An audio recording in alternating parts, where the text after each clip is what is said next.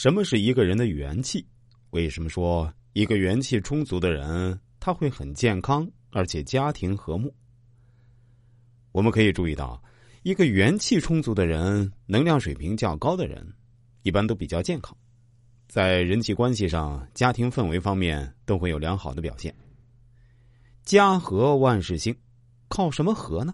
心平气和，说到底就是一个气场的问题。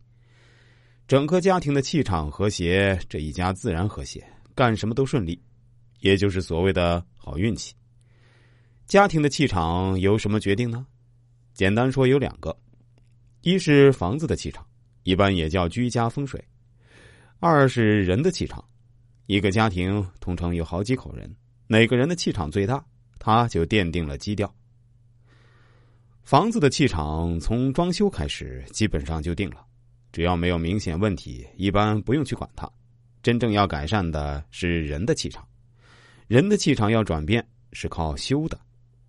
如果一个家庭中每个人都元气充足，气场都非常好，那么这个家庭一定兴旺。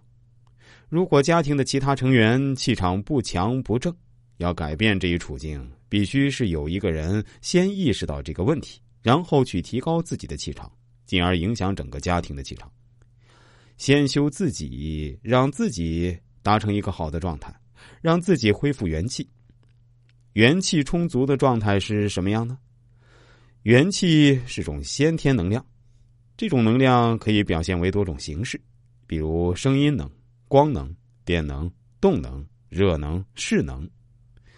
分别来简单说一说。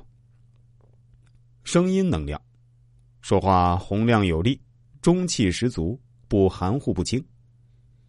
光能，脸上有光泽，头发乌黑发亮，皮肤润泽不暗黄。电能。眼睛发亮，炯炯有神，不散光，视力好。动能，做事麻利，手脚快，体力好，不拖拉。势能，不管行坐站卧，自有一股气势，身正脊椎正，站有站相，坐有坐相。热能，手脚四肢热乎，性格热情，热心肠。